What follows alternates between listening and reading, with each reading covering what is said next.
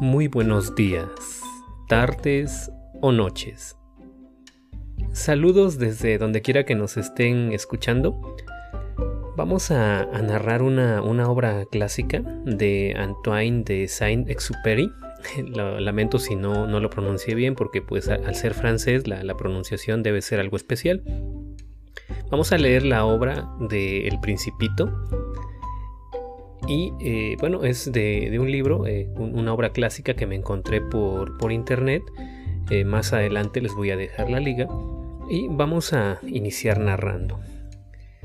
Cuando yo tenía 6 años vi en el libro sobre la serva virgen Historias vividas, una grandiosa estampa. Representaba una serpiente boa comiéndose a una fiera y he aquí la copia del dibujo y bueno, podemos eh, tratar de imaginar una, serpiente que está eh, enrollando a, un, a su presa, a un animal, y, lo va a engullir, se lo va a consumir por completo. En el libro se afirmaba, la serpiente boa se traga a su presa entera sin masticarla. Luego, como no puede moverse, duerme durante los seis meses que dura su digestión. Reflexioné mucho en ese momento sobre las aventuras de la jungla y logré trazar con lápices de colores mi primer dibujo. Mi dibujo número uno era de esta manera.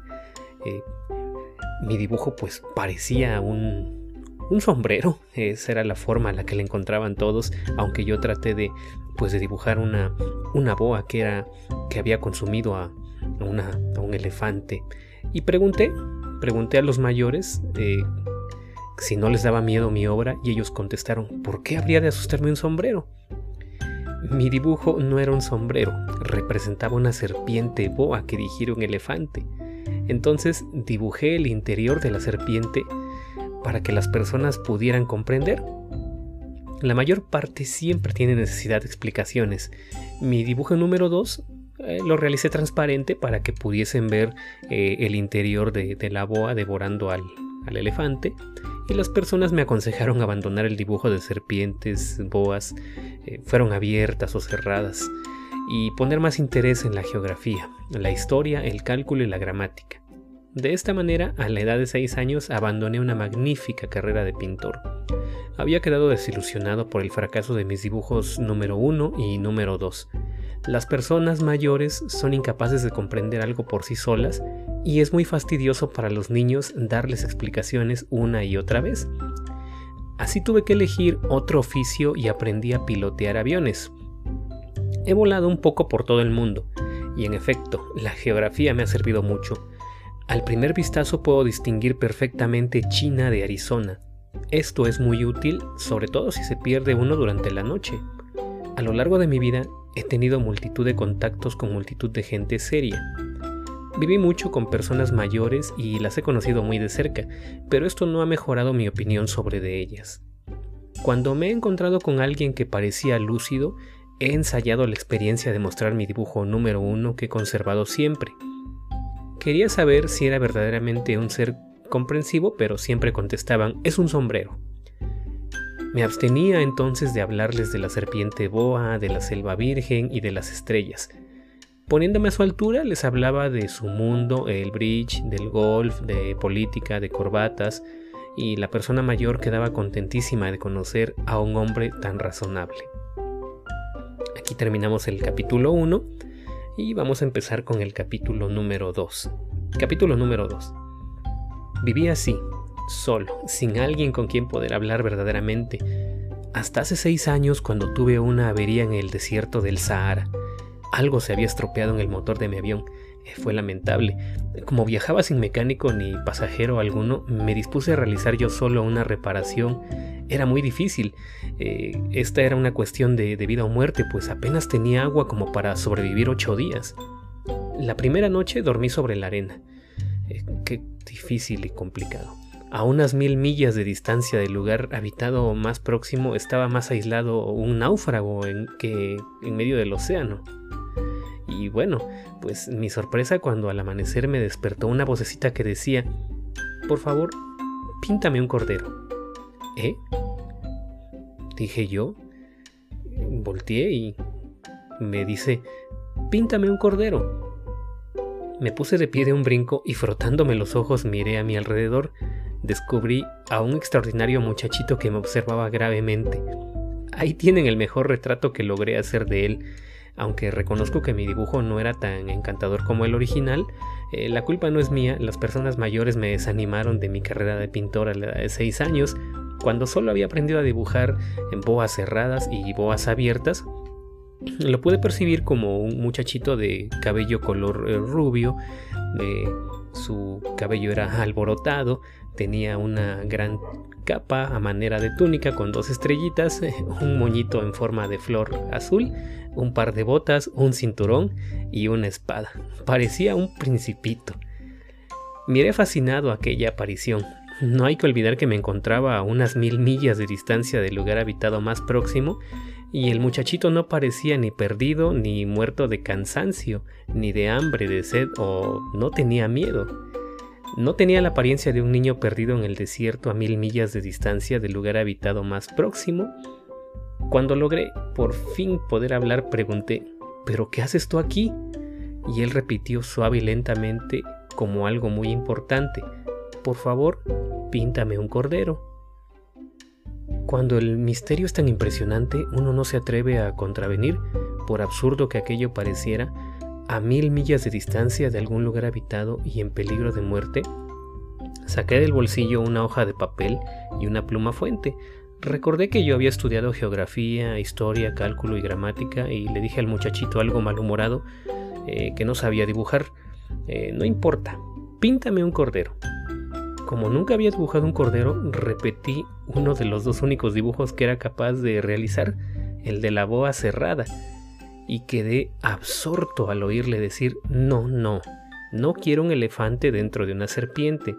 La serpiente es muy peligrosa y el elefante ocupa mucho sitio. En mi tierra todo es muy pequeñito. Necesito un cordero. Por favor, píntame un cordero. Dibujé un cordero, lo miró atentamente y dijo, Este está muy enfermo. Por favor, haz otro. Volví a dibujar poniendo todo mi empeño.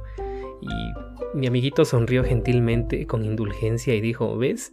Esto no es un cordero, es un carnero, tiene cuernos. Bueno, eh, realicé nuevamente otro dibujo y también fue rechazado como los anteriores. Es demasiado viejo. Quiero un cordero que viva mucho tiempo. Ya impaciente y deseoso de comenzar a desmontar el motor Tracé rápidamente este dibujo, se lo enseñé y dije, esta es la caja, el cordero que quieres está adentro. Eh, obviamente yo le dibujé una caja eh, con tres agujeros para que el corderito que supuestamente se encontraba adentro pudiera respirar. Pero me sorprendí al ver el iluminado rostro de mi joven amiguito, diciendo, oh, es exactamente como yo lo quería. ¿Crees que se necesite mucha hierba para este cordero? Eh, ¿Por qué? Pregunté. Porque en mi tierra todo es muy pequeño. Y contesté, será suficiente, el corderito que te he dado también es pequeño. Se inclinó hacia el dibujo y exclamó, bueno, no tanto. Se ha quedado dormido. Y así fue como conocí al principito termina el capítulo número 2 y vamos a continuar con el capítulo número 3. Capítulo número 3. Necesité tiempo para comprender de dónde venía el principito, que siempre insistía con sus preguntas, no parecía oír las mías, fueron frases al azar las que poco a poco me fueron revelando sus secretos. Así, cuando distinguió por vez primera mi avión, no dibujaré mi avión por tratarse de algo demasiado complicado. Eh, me preguntó, ¿qué cosa es esa? Esa no es una cosa, es un avión, le dije, es mi avión. Me sentí orgulloso al decir que mi avión volaba y él entonces gritó, ¿cómo? ¿Has caído del cielo? Sí, le contesté modestamente y me dijo, ah, qué curioso. Y lanzó una graciosa carcajada que de momento me irritó, pues me gusta que mis desgracias se tomen en serio. Después añadió, entonces ¿Tú también vienes del cielo? ¿De qué planeta?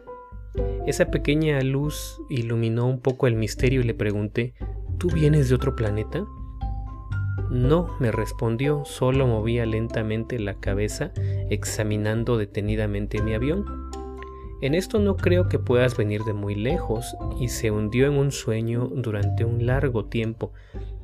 Había sacado de su bolsillo a mi cordero y se abismó en la, contemplación de su tesoro. Imagínense cómo me intrigó eso de otro planeta.